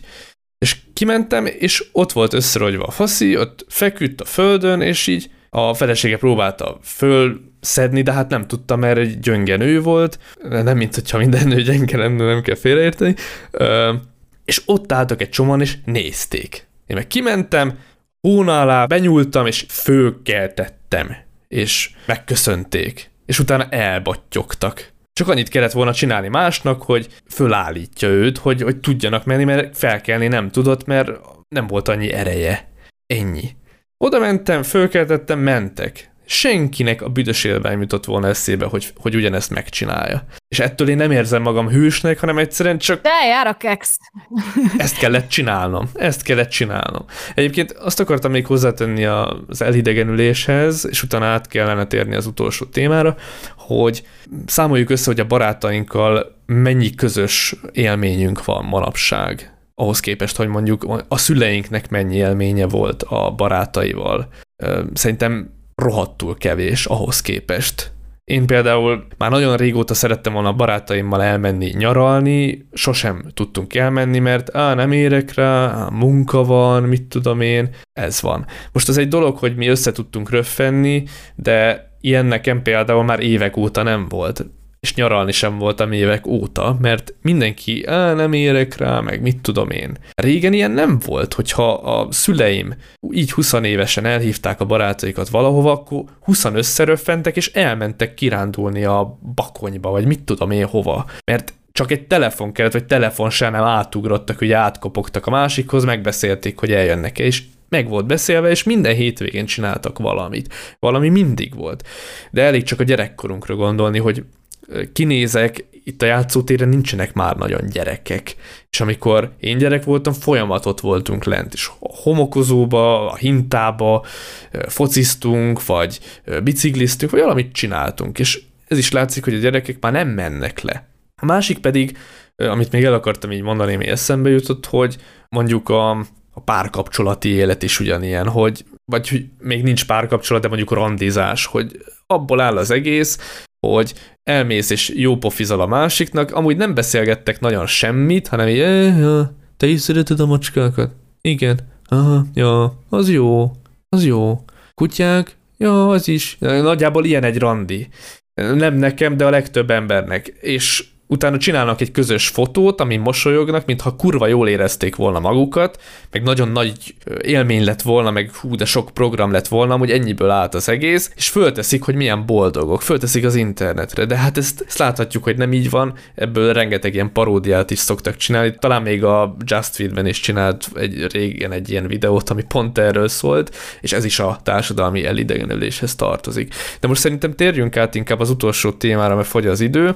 Egy utolsó megjegyzést tehetek ehhez? Aha, aha.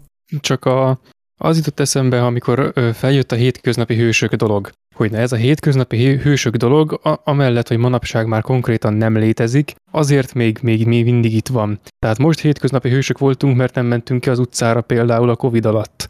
És ugyanez, ugyanez a, a megörökíthetőségnek a kérdése. Tehát amikor, amit te mondtál, hogy a mit tudom én, 10-20 évvel ezelőtt valaki fölhívta a haverját telefonon, hogy hallott, kirándulj már a bakonyba, elmentek, kirándultak egy hétig, alig volt náluk bármi, tök jól lehozták a nem tudom mit, remekül érezték magukat, és hazajöttek egy csomó fotóval. Na, az megörökíthető volt. Ma már az élmények olyanok, hogy nem megörökíthetőek, de mégis mindig mindent meg kell örökíteni, mert ezt így imitáljuk, hogy megcsináljuk, még ha nem is létezik, és ugyanilyen a hétköznapi hős is. Igen, ezt én is észrevettem. Ez tényleg nagyon vicces, hogy ha nem történik semmi, azt is meg kell örökíteni, és rengeteg ember föltölt. Mintha történt volna valami. Igen, föltölt 500 képet, mintha történt volna valami, pedig semmi bazd meg. És hát... Semmi bazd meg. és hát ez a helyzet. Régen pedig nem nagyon csináltak fotókat, vagy csináltak, akkor is ilyen régi analóg kamerákkal, és meg van örökítve, ott van az albumba, ma is elő lehet csapni. Igen, nálunk is ilyen, hogy mikor, mikor nyáron mi azért szoktunk néha kirándulni, és aki a túravezető, aki intézi ezt, de ő is csak úgy túravezető, hogy most nem tudom, ismerős haver, és akkor ő, ő szervezi a túrát, ő szokott néha tartani ilyen vetítéseket régi képekkel, és minden egyes képkockához 20 percnyi történet tartozik, mert annyi kaland tud felsorolni egy darab képről, hogy amikor ők ott kirándultak, akkor hogy volt, meg mint volt, meg milyen veszélyes volt, meg stb. És akkor ehhez képest a fotózás az megmaradt, könnyebb lett technikailag, ezt támogatja a világ, hogy fotózzál, tedd fel, stb. De valójában lefotózható dolog már nem maradt. Igen, és akkor most tényleg átvezetem a dolgot jobban elmondom az utolsó témát, ami van-e jelentősége a divatnak címet kapta. Ö, számomra nem jelentett semmit az a fajta divat, ami, amit divatnak neveznek, de szerintem itt a divatot is többfelé lehet bontani, hogy melyik divat. Az, amit mondjuk a divat diktátorok diktálnak? Vagy az a divat, amit mindenki képvisel, vagy magáénak tud? Tehát a, a tömegdivat? Vagy a, az, a, az a divat, ami igazából nem is tömegdivat, hanem egy nagyon szűk rétegnek a divata, de mégis rá akarja erőltetni a többségi társadalomra? Vagy egyáltalán nem érdekel a divat? De az is divat, hogyha egy szubkultúrának a divatát követed, szóval az is divat. És uh, például én követtem, hát gyerekkoromban követtem szerintem utoljára a szubkultúra divatot, az is az ilyen rocker-szerű metálos divat volt, de az tartott nagyjából ilyen 12 éves koromig, és onnantól kezdve semmilyen divatot nem követek, hanem már én tudatosan nem követem. Lehet, hogy beleillik mondjuk az öltözködésem a, az átlag ember divatába, valószínűleg igen, de nem tudatosan teszem ezt, hanem egyrészt mi a tökömet vásároljak, hogyha mondjuk ruháról van szó, de itt lehet bármiről beszélni, mert ugye megtalálhatóak a boltban bizonyos dolgok, de azok mindig a mai tömegdivatnak a dolgai lesznek, és nem tudsz máshoz hozzájutni, hanem csak ahhoz. És a zenével mondjuk nem így van, mert elég underground zenéket hallgatok, meg a Gergő is, és mm, azokat mondjuk nekünk könnyű megtalálni, mert eleve nagyjából tudjuk, hogy mit keresünk, de a legtöbb ember mondjuk a zenével sincs így, hanem benyomja a rádió, egyet akár, és akkor ott mennek a pop slágerek, és akkor így azokat elhallgatja, a jó az úgy, nincsen mondjuk semmilyen zenei ízlése. Ugyanez van nekem például a ruhánál, hogy nekem nincs így kifejezetten öltözködési ízlésem, hanem így azt felhúzom, ami nekem így tetszik, így, ami így szembe jött, és azt mondtam rá, hogy azt jó, hát ezt így fel tudom húzni, mert nem annyira gáz, akkor felhúzom. Szóval mindenkinek megvan a, az a téma, amiben követi a divatot, vagy éppen követi abban az underground dolgokat, és én most elmegyek húgyozni pillanat. Várjál, nekem is kell, úgyhogy sziasztok egy picit. Jó.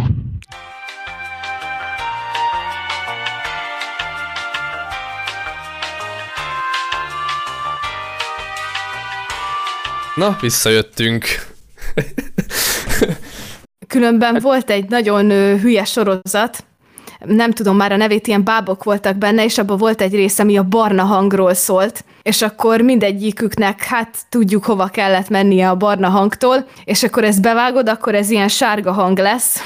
Na de most, most próbálok valami komolyat is mondani. Hát nehéz dolog ez a divat különben, mert nőként ehhez hozzászólni, tehát most nekem itt ké- fel kéne, hogy ezt építsem, kéne, hogy adjak valami alternatívát abban, hogy esetleg miért lehet jó vagy hasznos, de hát nem nagyon foglalkozok vele én se. Mondjuk biztos, hogy hat rám azt nem kétlem, hogy hat, hat rám, mert én is hallgatok mondjuk trap zenét, és aztán így döbbenve észrevettem, hogy 15 évesek hallgatnak mondjuk Krubit vagy Dénest, ami mondjuk nekem is tetszik, és akkor ott egy kicsit így zavarba vagyok, amikor így, így rajta kapom magam, hogy úristen, nekem most tényleg valami olyas, ö, olyan dolog tetszik, ami még sok mindenki másnak, és hogy komolyan direkt kerülöm, de, de ez, ez valamilyen szinten már, tehát nem tudom, hogy most mennyivel vagyok, külön vagyok-e ettől, mert nem gondolom amúgy, de hogy én alapból így, így működök, hogyha valamit sokan csinálnak, akkor azt nekem már így rohadt gyorsan el kell, hogy kerüljem.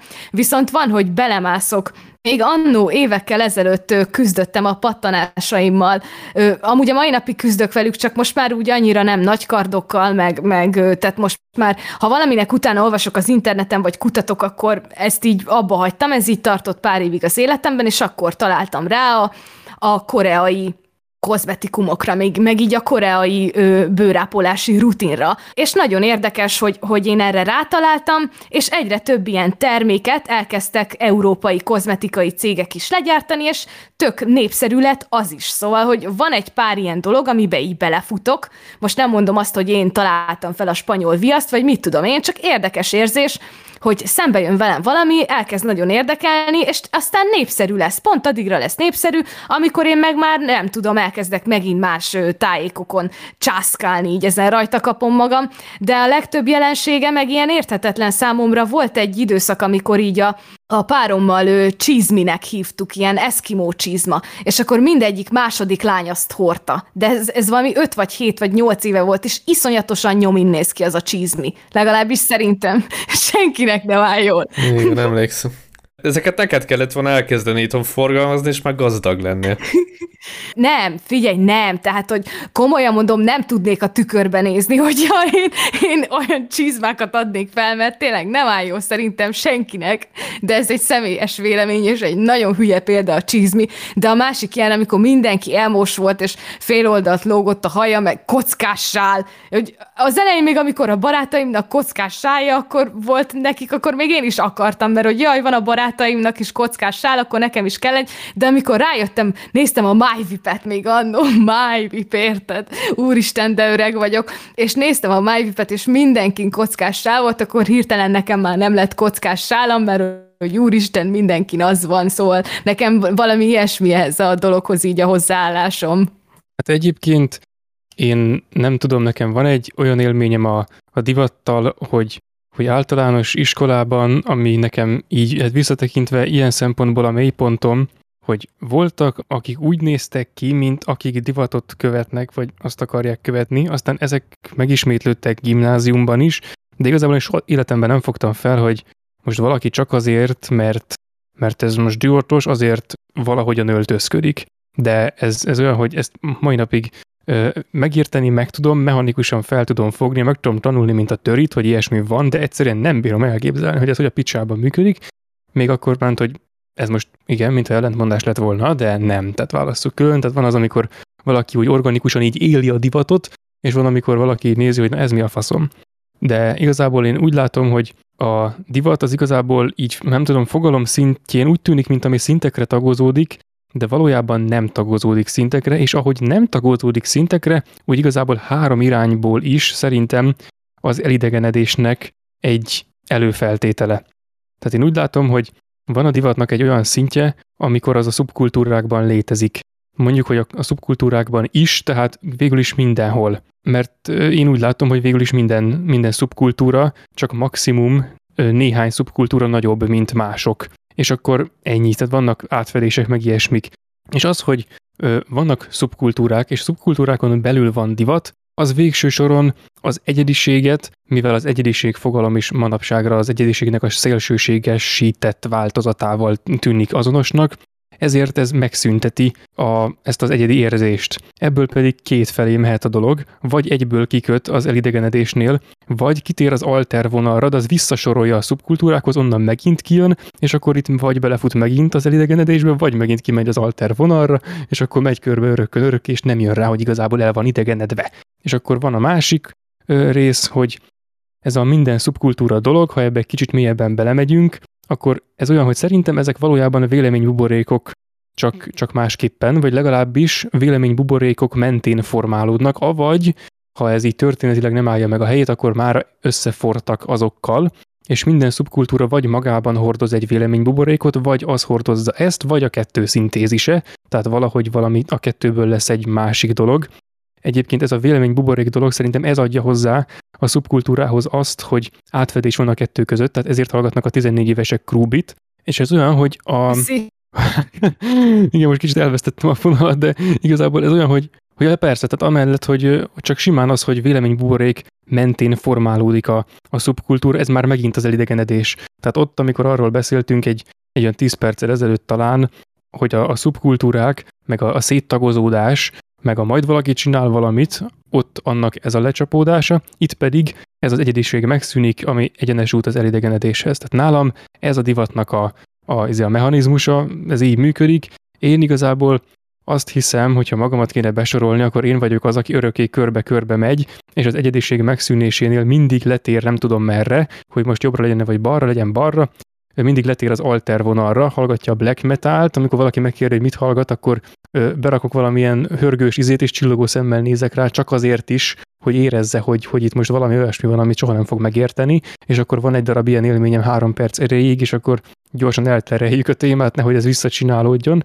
Na mindegy, de valójában igazából szerintem ez az egész, ez, ez egy ilyen kis részhalmaza a nagy globális tönkremenésnek, amit elidegenedésnek is szoktunk nevezni. Tehát lehet, hogy valamikor volt egy olyasmi, hogy, hogy, hogy divat, és de ezt már én most ma se értettem, tehát a mai divatot sem értem, pedig ebben a korban élek, ezért aztán a, a régi így magában létező divatot, amilyen az lehetett, azt még kevésbé tudom felfogni. Hú, hát az a divat, amit a legtöbben divatnak neveznek, az a mainstream divat, vagy ami a csapból is folyik, az a legnagyobb szubkultúra szerintem, aki azt a divatot követi. És ez a divat, ez számomra mindig a legrondább volt, tehát már mint hogyha ruhákról van szó, akkor mindig a ronda ruhák voltak a divat, most is szerintem. Hát amúgy ez kurvára így van, ez rohadtul így van. hát én nem értem, hogy hogy tudják azt megcsinálni most a lányok, hogy ilyen bő farmer, rohadtul bő, világos farmer, ami ilyen halásznadrágszerű, szóval a bokáig ér maximum, vagy afölé egy kicsit, akkor felhúzva rohadt magasra térdig egy ilyen rózsaszín vagy piros zokni, és egy ilyen 90-es évekbeli cipő, meg hát ismerek egy pár ilyet, ez az ilyen nagyon trash alter öldözködés, de ez most rohadtul nagy divat a, a velem egykorúak, meg a nálam fiatalabbak körében, de ugyanez volt a 90-es években, a 80-as, a 70-es, tehát hiába mondják a boomerek, hogy úristen, hogy néznek ki ezek a fiatalok, ők is kibaszottul röhelyesen néztek ki, ami nagyszüleink is, a 70-es években, vagy a 60-as években, hát fú. Ja, susogos melegítőbe. Bundesliga haj, meg a tököm tudja, de meg, az, meg azok a ruhák, ez a citromsárga, lila, susogós Jackie, meg úristen, bazd meg, tehát azok is ugyanilyen ronda szarok voltak. Én talán azt tudom mondani, hogy ahogy haladunk előre az időben, úgy egyre több szubkultúra lesz egyébként. Legalábbis én ezt vettem észre, hogy most ebben a korban rohadt sok szubkultúra van. Minden téren, nem csak a, az öltözködés, hanem zenei, vagy, vagy most már a mémek körében is külön szubkultúrák vannak, de abból is egy millió. És én azt vettem észre, hogy mondjuk a 60-as évek előtt nem nagyon voltak szubkultúrák, mondjuk öltözködésben vagy zenében. Hát ha csak belegondolunk, hogy hány fajta zenei műfaj létezett a 60-as évek előtt, a 30-as években mondjuk, hány zenei műfaj létezett? Szerintem maximum kettőt tudsz elmondani így laikusként, most meg el tudnám mondani olyan kétszázat laikusként, mert annyira megnőtt ezeknek a száma. Főleg amióta bejöttek a gépzenék, azóta meg még inkább, megso- még inkább megsokszorozódtak, és ezek a zenei műfajok már csak önmagukban egy-egy szubkultúrát eredményeznek, ahova be állnak sorba az emberek, és így még több szubkultúra születik, és ezt szoktam én nevezni társadalmi atomizálódásnak. Folyamatosan bontjuk szét, és még azt a szétbontottat is még széjebb bontjuk. És én ezt látom, hogy ahogy megyünk előre az időben, egyre több szubkultúra alakul ki, és ez is hozzájárul a társadalmi elidegenedéshez. Ez, ez az, amikor a, a szubkultúra, na, a, hogyha azt halmazként képz, képzeljük el, akkor az ilyen egyénire szűkül végül csak az marad benne, aki ott benne akarja magát képzelni. Az oké, okay, hogy még így globálisan valamennyire egy nagyobb, nagyobb acska halmazokba besorolható, de ez az össze-vissza folyamatosan a végtelenségig darabolás, ez végül teljesen atomizálni fogja az egészet. Most nem akarok ebbe az irányba elmenni, talán majd egy másik adásban, de egy tízelésnek jó, hogy hát egyébként a gender is azért kicsit hasonló irányba megy, tehát a ezer egyféleképpen mm, lehet, hogy majd máskor kifejtjük, de igazából ez egy olyan veszőparipa, ez az atomizálódás, meg a, a szubkultúráknak az el, ö, szélsőségesedése, mármint ilyen, ilyen egyénivel válása, ami felől szerintem nagyon sok mindent meg lehet közelíteni, és ami nagyon sok mindenhol felüti a fejét. És nem csak a genderben van így, hanem magában a szexualitásban, hogy míg régen voltak a heterok, meg a homoszexuálisok, utána lettek a heterok homoszexuálisok, biszexuálisok, most meg már van 50 milliárd féle, és Ó, igen, igen. talán azt mondhatjuk, hogy ahányféle ember, annyiféle gender, vagy annyiféle szexuális orientáció lassan, mm, úgyhogy igen, a szexualitásban is megfigyelhető ez, hogy mindenki egyedi akar lenni a szexualitásában is, de ugyanez van a zenében, az öltözködésben és minden másban. És ezt tudod milyen? Tehát például a, a, a mindenkinek saját szexualitás, a, a névre szóló szexualitás, emiatt a szélsőséges formája miatt végül is önfelszámoló. Maximum egy második név lesz belőle, vagy egy kód. És akkor kész. Ennyi. Igen, mert megszűnik a, megszűnnek a csoportok a szubkultúrák is megszűnnek, mert minden egyes ember egy-egy szubkultúra lesz. Igen, és hogy ezek minek mentén jönnek létre? Hát tagadás mentén. Végül is ö, az a szabályrendszer, ami alapján egy ilyen szubkultúra, vagy egy ilyen vélemény buborék, vagy egy ilyen névre szóló egyedi kis halmazocska, amiben egyedül van az ember, az formálódik, az általában mind az összes többinek a tagadása. Ugyanez van egyébként a pártokban is, hogy kicsit elkanyarodjunk a politika irányába. Ú, most nagyon megfejtettük, bassza meg mindent. Ö, Jaj. 50 millió párt jön létre, és régen meg volt kettőféle, vagy három, tudod, most meg már mit tudom 8 millió fajta kis párt. Most itt pont Gergő mondta, hogy hú, de megfejtettétek, én pedig alig várom, hogy szóhoz jussak, mert egy teljesen másik oldaláról fogtátok meg a dolgokat, ahogy én szoktam, és ez nem baj, de nekem teljesen más dolgok jut, jutottak eszembe, mert nekem is eszembe jutott az, hogy teljesen össze lehet kapcsolni a divat témát, akár a, a társadalmi elidegenedéssel, és akár az elbutulással, de én egy teljesen másik tegletéről fognám meg ezt a dolgot. Szerintem a divat maga a társadalmi ö, elidegenedést nem segíti elő, mert pont ez az, hogy ad egy okot az embereknek, hogy közösséget alkossanak, vagy hogy valamiben rokon szenvezzenek egymással. Általában nem ez a, a fő probléma, nem a divatnak a közösség ö, ö, formáló ereje a gond, mert igazából most két lány, akin mind a kettőn csízmi van, akkor lehet, hogy előbb találnak közös témát, hogy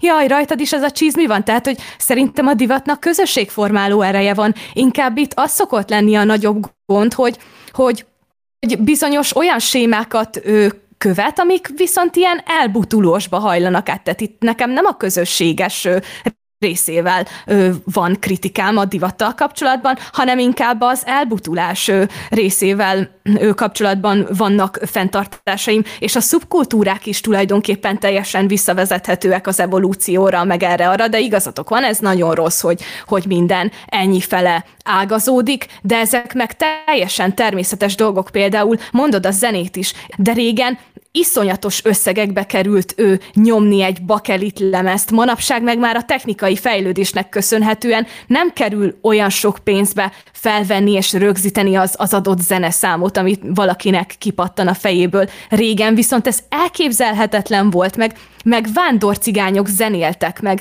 meg így, így terjedt el egy zene, nem tudott egyik kontinensről a másikra ugrani, meg ilyen elképesztő dolgok. Szóval az, hogy bárhova repülhetünk manapság, meg bármit tudunk rögzíteni, meg, meg gyebek, ezek mind gyorsítják ezeket a folyamatokat, és persze, hogy atomizálódásnak, atomizálódáshoz vezetnek, és ez tényleg egy rossz, de én nem gondolom úgy, hogy ebből az, annak kéne, hogy következzen, hogy akkor egy-egy személy ő, alakít egy-egy szubkultúrát, mert amellett, hogy te rokon szenvezel valakivel, mert mondjuk ugyanazt a zenét hallgatja, mint te, vagy ugyanaz a, vagy hasonló csizmi van rajta, mint rajtad, Emiatt ugye rokon szenvezni fogsz vele, ezek ilyen evolúciós, ilyen emberi viselkedés ösztönös dolgok, Viszont mivel el, elvéletileg mi egy intelligens faj vagyunk, ezért képesnek kéne, hogy legyünk arra, hogy tovább lépjünk azon, hogy zene, meg csízmi, hanem van még ezer másik dolog, és igazából bárki mással, hogyha nagyon szeretnéd, meg nyitott vagy a másik fele, meg úgy fejezett ki magad, akkor igazából mindenkivel meg lehet találni a közös nevezőt. Akivel nem, azok meg tényleg eléggé személyes, meg komplex dolgok, hogy miért nem,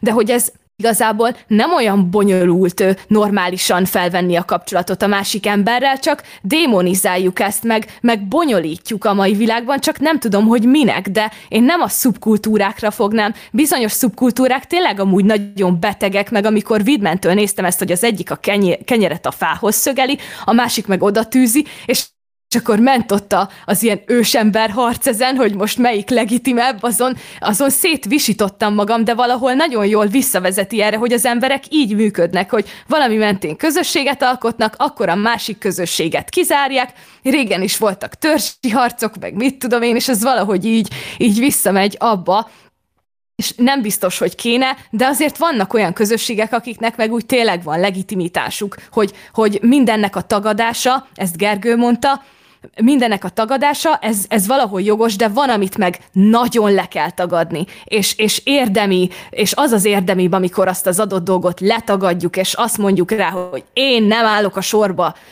de a sortól 50 méterre sem. Megállok a sor mellett, megnézem, mi történik azokkal, akik a sorba vannak, mert azért érdekes, de hogy én nem állok be a sorba, az biztos. És van, amikor ezt teljesen legitim módon gondolhatod így, és nagyon jól is teszed, hogy nem kerülöd el mondjuk azért úgy 300 méterre, mert érdekel, hogy mi van a többivel, de nem is állsz be a sorba, mert, mert minek, és, és meg tudod érvelni, hogy, hogy miért nem.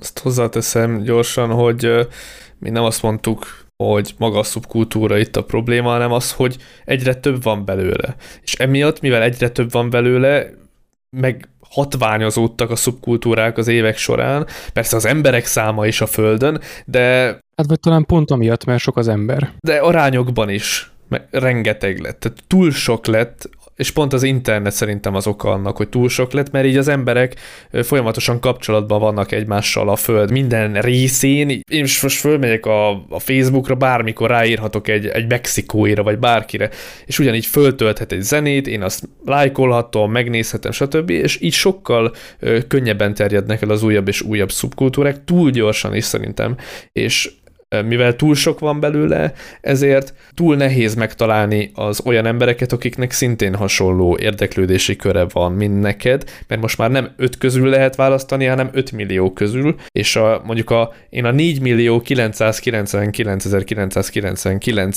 szubkultúrát szeretem, rohadtul nehéz kihalászni az 5 millióból, mm, olyan, mint tűt keresni a szénakazalban, és szerintem ezzel van a probléma, hogy az emberek sokkal nehezebben találják meg a társukat, és most, most nem párkapcsolatra gondolok, és emiatt lehet szerintem a társadalmi elidegenülés a jelen korban. Igen, ez, ez pont az, amit mondtál, a tű a szénakazalban, ez olyan, mint amit, mint amit azt hiszem én emlegettem, hogy a, az ember ebben a hát szerintem hangyaszerű társadalomban olyan, mint, a, mint egy csepp a, a, a tengerben. Tehát ez, a, ez tényleg a, az elveszettség.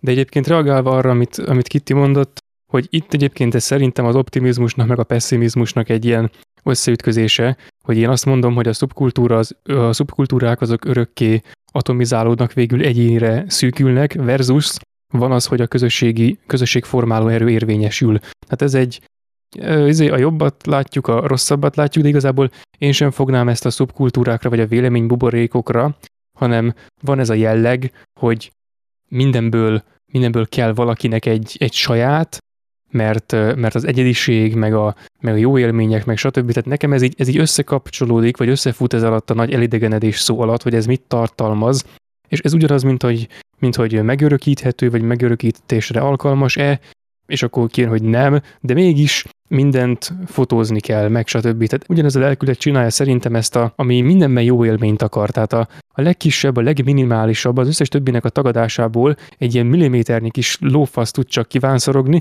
de még abban is megtalálni azt, amit meg lehet örökíteni, és amit a magaménak ki lehet sajátítani, hogy legalább valami ilyen legyen. És egyébként én pont azért gondolom ezt rossznak, mert hogy a tagadás mentén szerveződik a dolog, de ez lehet, hogy ez, ez nem univerzális, vagy a fene tudja, lehet, hogy ez mehet jó irányba, és akkor minden visszamenőleg ö, esetleg egy kicsit jobbá lesz, de ez van az, hogy ezen a, ezen a ponton én kicsit pessimista vagyok, és meg egyébként mondanám ezt, amit mi beszélgettünk már korábban, hogy most nem beállni a sorba, meg hogy mi az a sor, meg stb. Nekem erre mindig az a vicces kedőnek feltűnni próbáló, hogy elég korrekt legyek, analógiám van, hogy na mi van, amikor valaki már úgy alter, hogy már mégiscsak beáll a sorba. Tehát, hogy vannak az alterek, akik kiállnak a sorból, ők képeznek egy másik sort, vagy így egymás mellé ö, kerülnek, akkor képeznek kis halmazocskákat, és akkor végül van valaki, aki azt mondja, hogy na most itt maradok, és én na én így vagyok alter, tudod? Tehát ez a, ez a rész, hogy nekem ez már kicsit fura, tehát nyilván itt most a, az eszme a konkrétum fölé emelkedik, és akkor ezt így kell megérteni, vagy úgy kell megérteni. Kicsit nehéz, de ez megint az, hogy én egy kicsit, hát egyrészt szkeptikus vagyok, amivel hát kiszolgálom ezt az egészet sajnos, meg másrészt, hogy ezen a szinten én, én ezt pessimistán látom. A lényeg az, hogy nem tudjuk, hogy hova fog ez fajolni a végén, majd kiderül pár évtized múlva, hogy végül tényleg minden egyes szubkultúra egy-egy egyén lesz, vagy inkább a közösség formáló erő fog nyerni. Viszont most abba kell hagynunk, mert véget ért az adás, vagy hát lejárt az idő, úgyhogy én köszönöm szépen, Kitti, hogy itt voltál. Én köszönöm a lehetőséget. És a következő adásban már a csenge lesz, aztán megint a Kitti jön majd vissza, és így fogjuk folytatni tovább. Szóval köszönjük a figyelmet, találkozunk a következő héten, addig is, sziasztok! Köszönjetek már el! Jó, hát akkor folytatom én, sziasztok! Sziasztok! Kösz!